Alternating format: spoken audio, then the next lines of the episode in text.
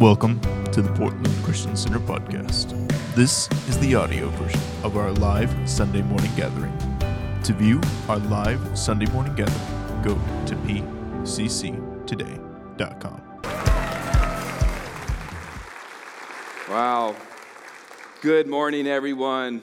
So, obviously, you guys know we went to Mexico and um, we went to build a house over there, and there was many, many highlights um, on that trip, and I could really just stand up here all service and tell you about that. But there's a few things that I want to highlight. The first thing was this I got to eat as many tacos as I wanted. Okay, we all know calories do not count when you're on a missions trip, okay? Right? Anyone who's been on a mission trip, but I got to eat all the tacos. Man, you, it was awesome.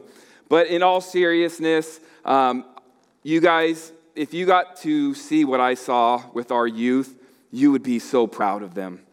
They were the hands and feet of Jesus Christ on this trip.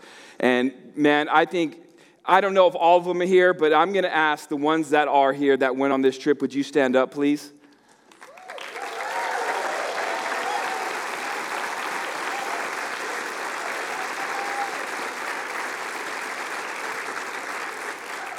They worked hard. Matter of fact, they got the house done in almost two days.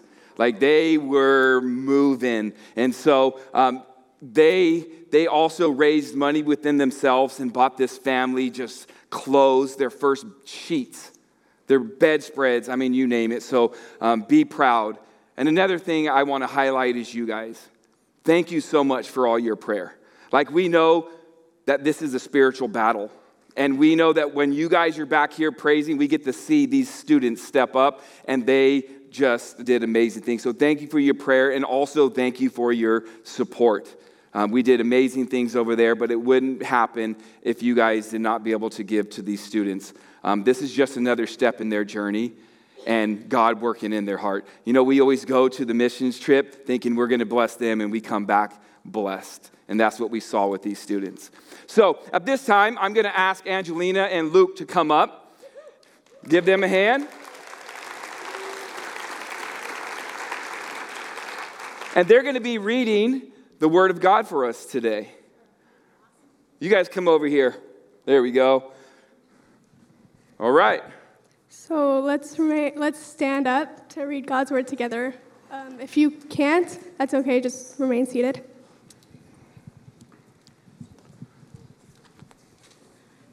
Romans 6. Well, then, should we keep on sinning so that God can show us more and more of his wonderful grace? Of course not. Since we have died to sin, how can we continue to live in it? Or have you forgotten that when we were joined with Christ Jesus in baptism, we joined him in his death? For we died and we and were buried with Christ by baptism, and just as Christ was raised from the dead by glorious power of the Father, now we also may live new lives. Since we have been united with him in his death, we will also be raised to life as he was. We know that our old sinful selves were crucified with Christ so that the sin might lose its power in our lives. We are no longer slaves to sin, for when we died with Christ, we were set from the we were set free from the power of sin. And since we and since we died with Christ, we know we will live with him. We are sure of this because Christ was raised from the dead, and he will never die again. Death no longer has any power over him. When we died, when he died, he died once to break the power of sin. And now that he lives, he lives for the glory of God. So you also should consider yourselves to be dead to the power of sin and alive to God through Christ Jesus. Do not let sin control the way you live. Do not let sin do not give in to sinful desires. Do not let any part of your body become an instrument of evil to serve sin. Instead, give yourselves completely to God, for you were dead, but now you have new life. So use your whole body as an instrument to do what is right for the glory of God. Sin is no longer your master, for you no longer live under the requirements of the law. Instead, you live under the freedom of God's grace.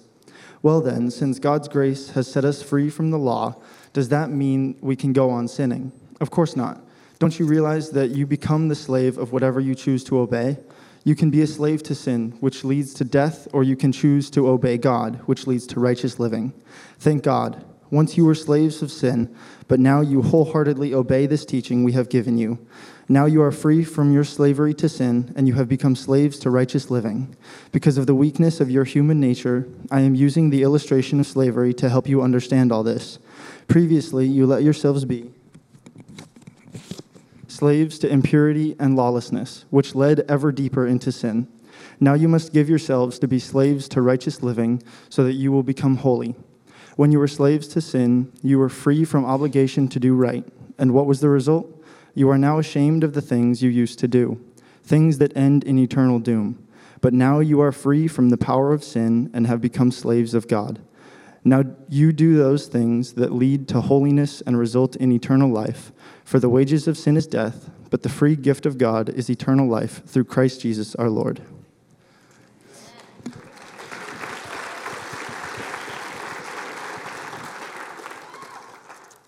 And if you'll join me in prayer. Lord, thank you for this day. Thank you for letting us gather here this morning and for giving us an awesome trip in Baja. In your name, amen. Amen. Everyone give them a hand.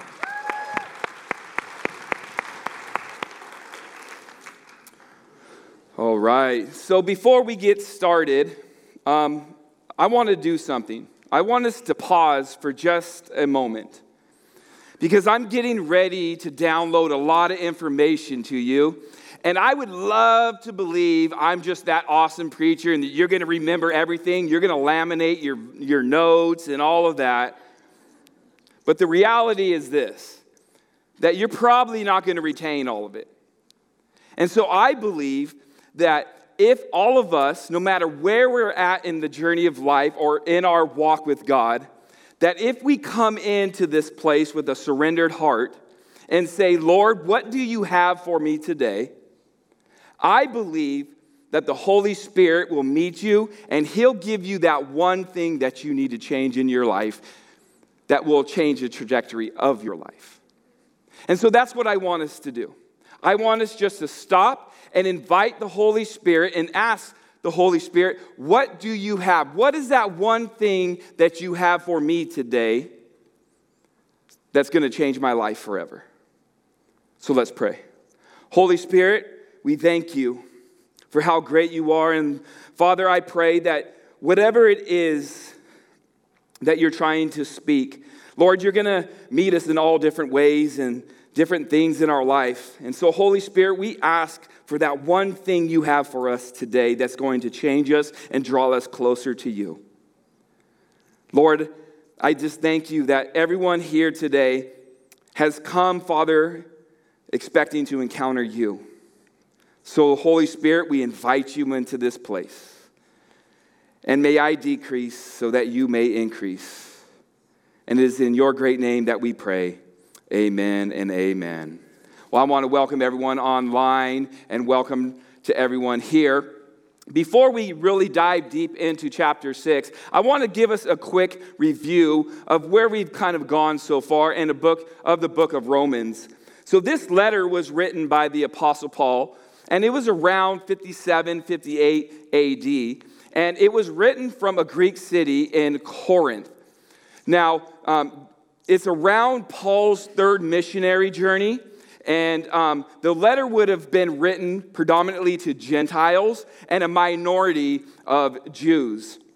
And in the first eight chapters, Paul addresses three major themes. So, the first one that he addresses is condemnation. And that simply just means that guilty of sin and sentenced to death because of our rebelliousness against God. And then he goes on to talk about justification. Now, this means to, uh, to declare righteous.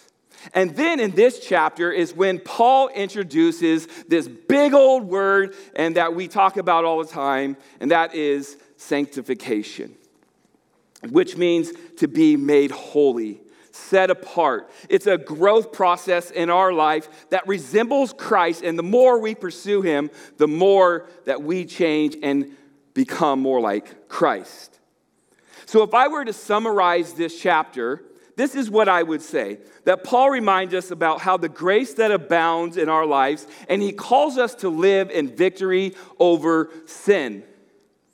And when we've been saved, and, oh, and though we've been saved, we must still contend with sin. And our salvation doesn't end with justification, but it continues in sanctification. And so, if you're taking notes today, my big idea for you guys is living a life dead to sin is a life alive in Christ. So, I'm going to allow you a little bit into my life and into my past. Because what we're going to talk about today is going to probably rub a little bit of people. And I pray that the Holy Spirit convicts. Because why? Because I want the best for you guys. I want you guys to be close to Christ. But what I'm going to talk about is I've walked through this. I've had to experience everything that I've uh, that I'm going to preach, and I'm still continuing to live through it. So it's not like I'm not able to say that I've gone through this. And so that's why I want to share a little bit of my story of where I've come from. So in 2005 was probably the lowest part of my life. See, I was um, heavily into drugs. I was addicted to drugs. I was living really in sin, and I was losing a lot of hope in my life. Matter of fact, I was unemployed, and I began to start feeling worthless. All my men out there, you could understand how you would feel. I started to really feel defeated in life because of where my sin was taking me. And then my mom calls me up, which she's here today. Welcome. And my father, they're back there. She calls me up and she says, Hey, now remind you, I'm unemployed at this time, okay? She goes, Hey, it's my birthday this Sunday, and all I want from you is just to come to church. So I'm like, I got to spend no money. I don't have no money really. So this is an easy way for me to show my mom I love her. And side note, that's where Courtney locked eyes on me, just letting you know. yeah, she she still she still has those hearts in her eyes. So so my mom invites me and I decide to go. And nothing happens that day. Okay? Matter of fact, her father was the pastor of the church. Not say he's a bad preacher or anything, just nothing happened to me that Sunday. And so I go home and kind of go on with my life. And then there's one night where I'm sitting on the couch, and all of a sudden the Holy Spirit just goes wham right on me, and my heart just like, what am I doing with my life? Like, where am I going in life right now? What am I doing? Like, wake up. And all of a sudden, just tears start rolling down my, my face. And I knew at that point I needed to get back to church. And so I go back to church, and her father preaches again, but this time it hits a little different. And I find myself at an altar saying, Lord, I need you. My life is broken. I have nothing else. I need you. I need you more than I've ever needed you now. And so, because of God's grace and because of the blood of Jesus, I was saved, redeemed, and I was able to walk in newness of life. Praise God. And soon after that, I got baptized. I became united with Christ, and my life was transformed, and I became alive in Christ. But the only reason I stand here today is because of God's grace and because of His transforming power in my life. And I allowed, or I didn't even allow, because I was uh, obedient, He sanctified me. So, what we're going to look at and begin with today is the power of God's grace. In chapter uh, 6, 1 through 4, you'll notice it's kind of like a mid thought. Paul starts off with a rhetorical question, and it's, well, then, should we keep on sinning so that God can show us more and more of his wonderful grace? Now, to understand why he, was, he would start with the rhetorical question, we actually have to go back to chapter 5 and verses 20 through 21. And that tells us that God's law was given so that all people could see how sinful they were. But as people sinned more and more, God's wonderful grace became more abundant. So just as sin ruled over all people and brought them to death, now God's wonderful grace rules instead, giving us right standing with God and resulting in eternal life through Jesus Christ our Lord. So, when you have these two chapters parallel with each other, you see that Paul's addressing this misconception that may arise from this message of grace. That, that where sin increased, that grace increased all the more, and this will continue to contribute to the glory of God. But Paul quickly follows this up with, Of course not. Since we have died to sin, how can we continue to live in it? Now, you have to understand, to Paul, this is absurd for, him to, for you to even be thinking this, okay? Um, we have died to sin. This is how Paul is thinking that we've died to sin. We've been unified with Christ. And if you say that Jesus is your Savior, how can you continue to live in sin? See, he wants the readers to understand that whoever puts their faith in Christ and proclaims him as their Savior, but continues to sin habitually, they lack the fundamental understanding of God's grace and what it means to be saved and united with Christ.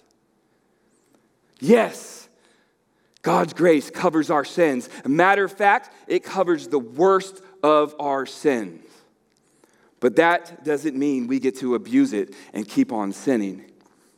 Now, I'm going to assume today that most of us here would agree with what Paul is saying. We're not going to question that part, that we get to abuse it because of God's grace and that's going to bring more glory. I don't think that's the argument necessarily for most of us here today. So we're going to ask a different question. Instead of asking ourselves if we agree with what Paul is saying, the question should be this Does your day to day life mirror your beliefs? See, because the more significant problem today is that people say their faith is in Christ, but they live like they're still in bondage to sin. One minute they're worshiping, and then an hour later they're out gossiping. One minute they're in here worshiping God, and the next one they go out and they start living in lawless, lawlessness again.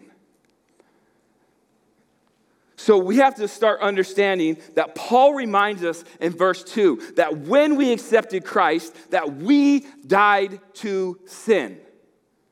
That's it. We died to sin, which means that our old self, with all our sinful desires and our, our, our uh, nature, we crucified it when Christ went to the cross. See, and because of the power of God's grace and the blood of Jesus, we have freedom. Our relationship with sin should begin to change because it's not a master of us anymore, and we get to live in a new life and alive in Christ now. So, Paul, in verses 3 through 4, continues to convey his point. Verse 3 says, Or have you forgotten that when we were joined with Christ Jesus in baptism, we joined him in his death? For we died and were buried with Christ by baptism. And just as Christ was raised from the dead by the glorious power of the Father, now we also may live new lives. First, I want to say to all the people that got baptized, well done. Well done of being obedient.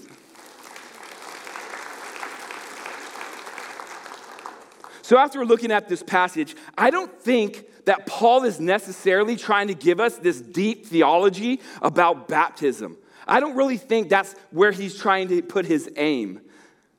Really, I think he's just trying to, to make a point of what it means to be unified and alive in Christ.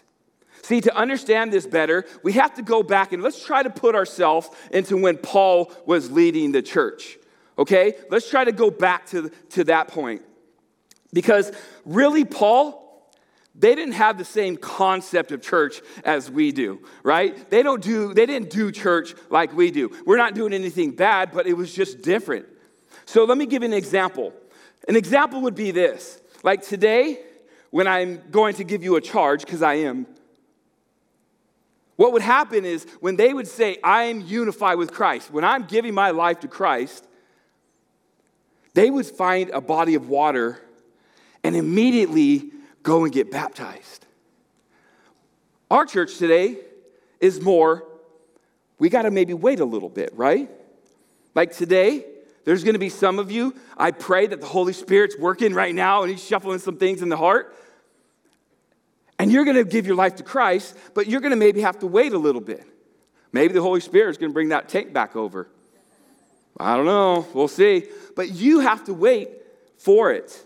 So in the first century, they didn't. So for Paul, when someone gave their life to Christ, they immediately showed obedience and got baptized.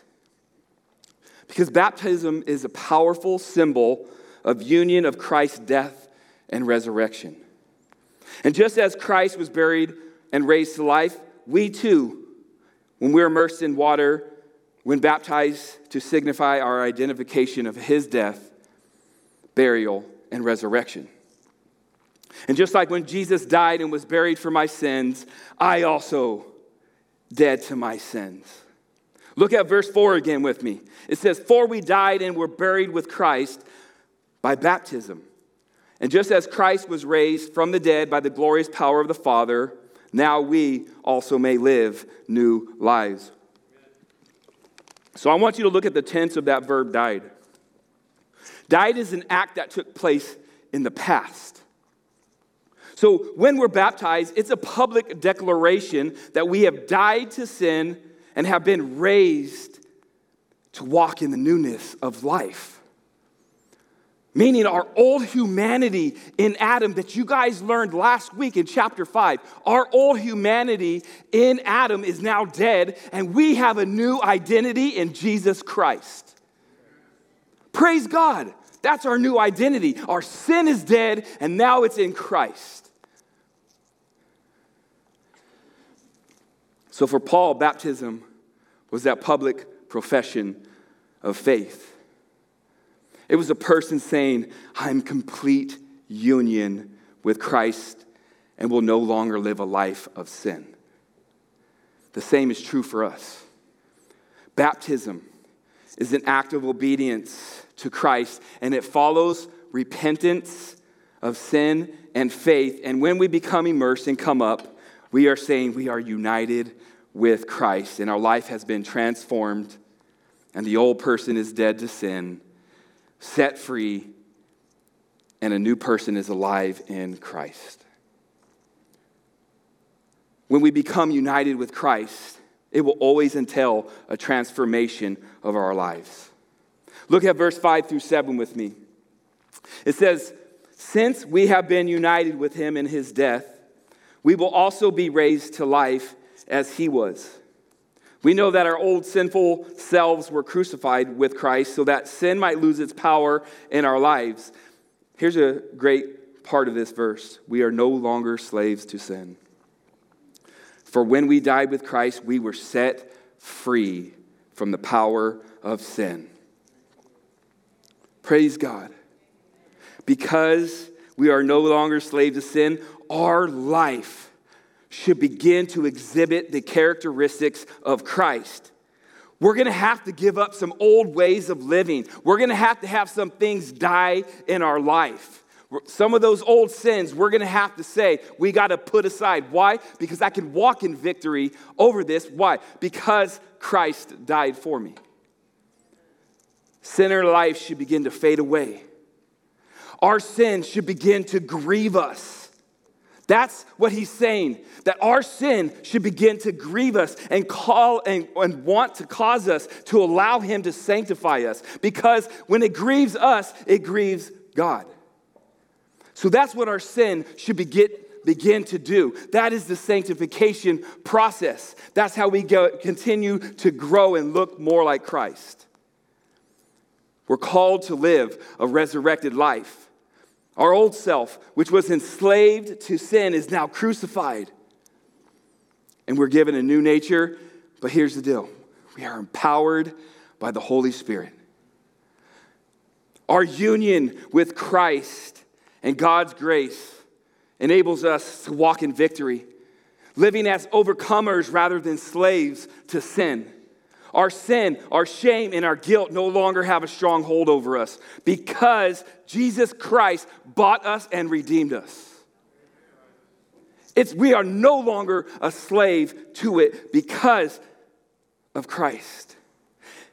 We went from living a dead life in sin apart from Christ to living in a union alive in Christ. And our sins have been cast as far as the east is from the west. We've been set free of the power of sin, and whom God sets free is free indeed. So the question might now be is this Does that mean I'm incapable of sinning because I'm in Christ? No. Paul said in verse 2, we got to go all the way back to verse 2. He says, not to live in it. Not to live in it. See, we're all going to face temptations to sin. But when, when the temptation comes, we have a choice. We have a choice to live in it and allow it to be a master of our life or we have a choice to live in victory. We have a choice to live in that newness of life. But it always comes down to a choice. It comes down to what do we want for our lives? See, there's a big difference between living in sin and messing up. One is a mistake, but one is deliberate choice to keep sinning. They're different. And if your life hasn't changed since you've said yes to Christ, Paul tells us this that your heart is far from God and you're still dead to sin and you're not alive in Christ. And you lack that fundamental understanding and abuse his grace. But praise God, that's not where the story has to end. He tells me that I can have victory over my sin, that I can live in a newness of life. So we don't have to stay there. No matter where you're at today, you don't have to stay there. And I pray right now that the Holy Spirit is just working in your hearts and showing and revealing where in your life do you need God to sanctify. In verse 8 through 11, we're going to see that he's telling us that we could be living in newness of life. Verse 8 says, And since we died with Christ, we know we will also live with him. We are sure of this because Christ was raised from the dead, and he will never die again. Death no longer has any power over him. And when he died, he died once to break, break the power of sin. But now that he lives, he lives for the glory of God. So you also should consider yourselves to be dead to the power of sin and alive to God through Christ Jesus. See, in these final verses, Paul reminds us that if we die with Christ, we live with him. Our old life of sin and bondage is gone. And a new life of righteousness and freedom takes its place. We are no longer condemned, but justified by the faith in Christ. And just as Christ will never die again, death no longer has dominion over him. In the same way, sin no longer has dominion over us. And we are called to count ourselves dead to sin and alive in Christ. See, this recognition allows us to resist the world's temptation, to crucify our fleshly desires daily, and walk in the power of the Holy Spirit.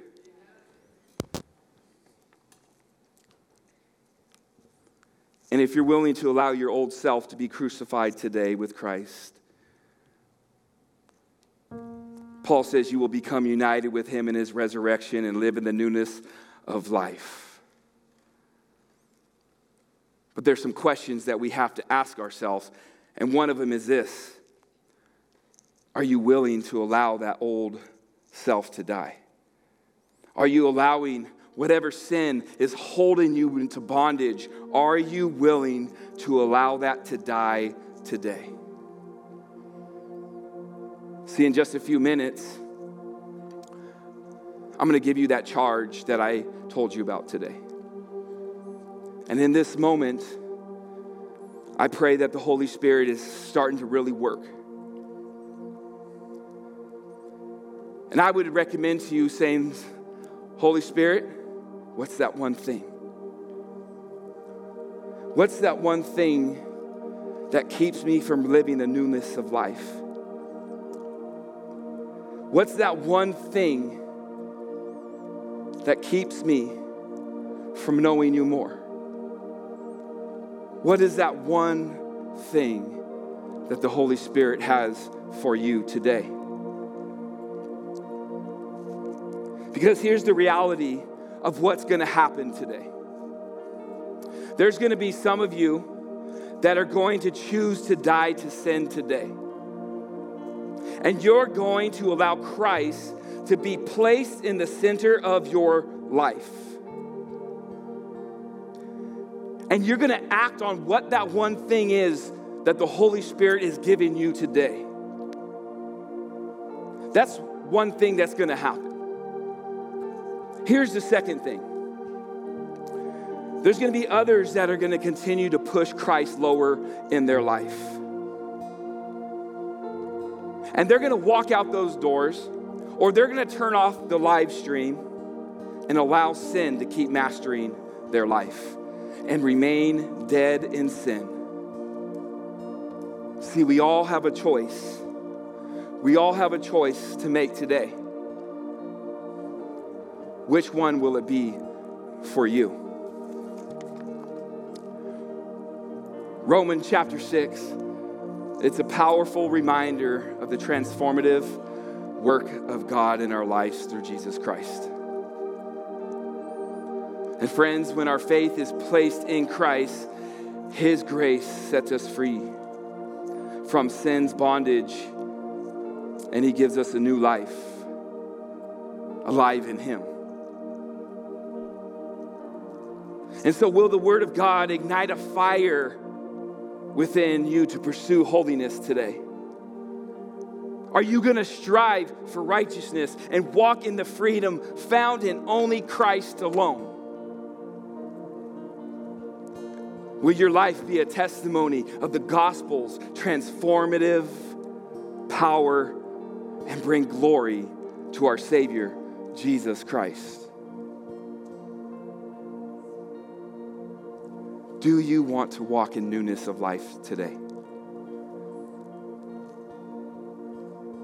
If that's it, you don't have to do it alone. Why? Because the Holy Spirit is here to guide you. The Holy Spirit is here to empower you to help you resist the sin's temptation and live victoriously over sin. See, all that takes is a choice. It takes a choice to say that the sin that's holding me in bondage grieves me. It grieves my heart.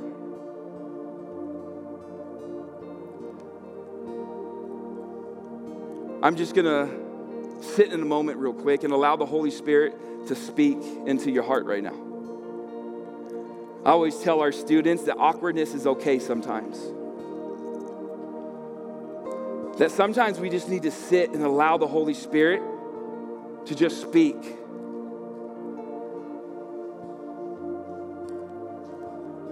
Holy Spirit, we welcome you into this place. Lord, your word will never come back void. And Lord, I know that there's people still held in bondage of sin here today. And Lord, I pray that today they're going to experience freedom in you. Father, you thought of them when you were on the cross. When they were beating you, when they pierced your side, you thought of them. Your word says, while they were still sinners, that Christ died for us. So, Lord, I ask right now that your Holy Spirit just comfort us, convict us in the most beautiful ways. Father, we don't want to live in sin and bondage anymore. We want to live in freedom of you, Father God. So I pray that your Holy Spirit speak now. Jesus, Jesus.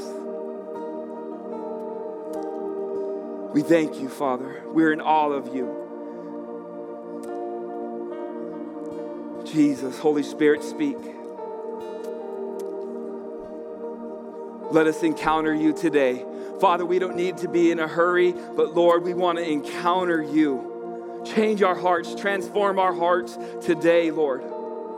Let this not be another Sunday where we just come to church and we keep living in bondage, but let this be a day where we are set free from sin so that we can live our best life in you. That we can have joy, that we can have happy, and like Pastor Nate said, that we can just laugh and be joyful Christians. Jesus.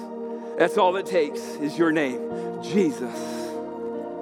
There was power in that name, there is victory in that name. There's no shame in that name, there's no guilt in that name. All there is is freedom in that name. Jesus.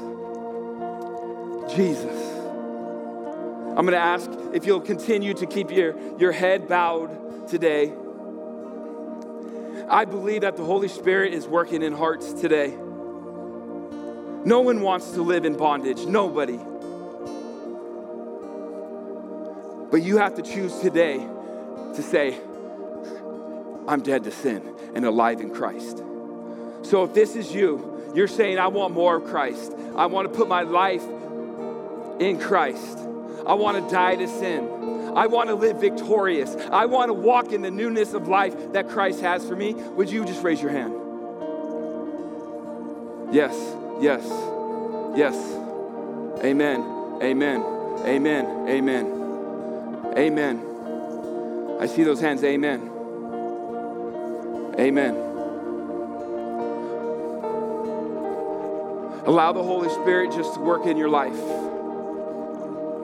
There's no shame in it. This is you saying, I'm not ashamed for it. We've all carried sin. I proved to you today that I had to walk in sin. But guess what? It takes taking action. And today, you just took action. So now, what we have to allow is that sanctification process.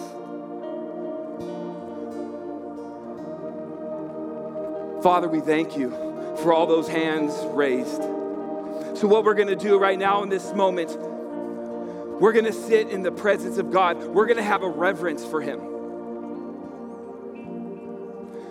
And Pastor Christelle and her worship team, they're going to sing this great song that we all know, and it is probably one of the most pro- powerful songs that we could ever sing, but also the hardest song to say, I surrender all. Today, some of you need to surrender all. Some of you today need to say, I'm done. I'm done with sin. I surrender all. So as they sing, I'm going to ask some of our prayer partners to come up with you because this is what I don't want. I don't want you just to raise your hand and leave out these doors. I want you to say, hey, I'm going to commit and I'm going to have accountability and I'm going to get with a prayer partner. I'm going to get with a pastor and I'm going to ask, what are my next steps? How am I to be sanctified? What do I need to do? Because I'm tired of living in bondage and I want the freedom that Paul tells us about. It takes us having to move forward. It's a growth process. So, as they sing, prayer partners, I'm going to ask you to come up now.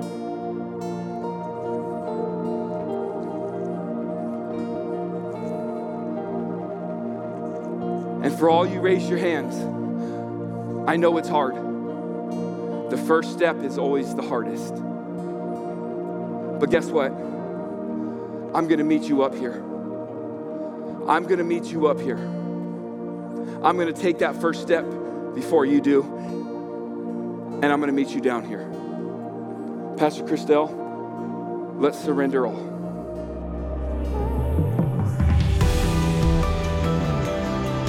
Thank you for listening to the Portland Christian Center podcast. If you'd like to hear more or learn more about us, visit our website at pcctoday.com or join us online for our live stream at 10:30 at live.pcctoday.com.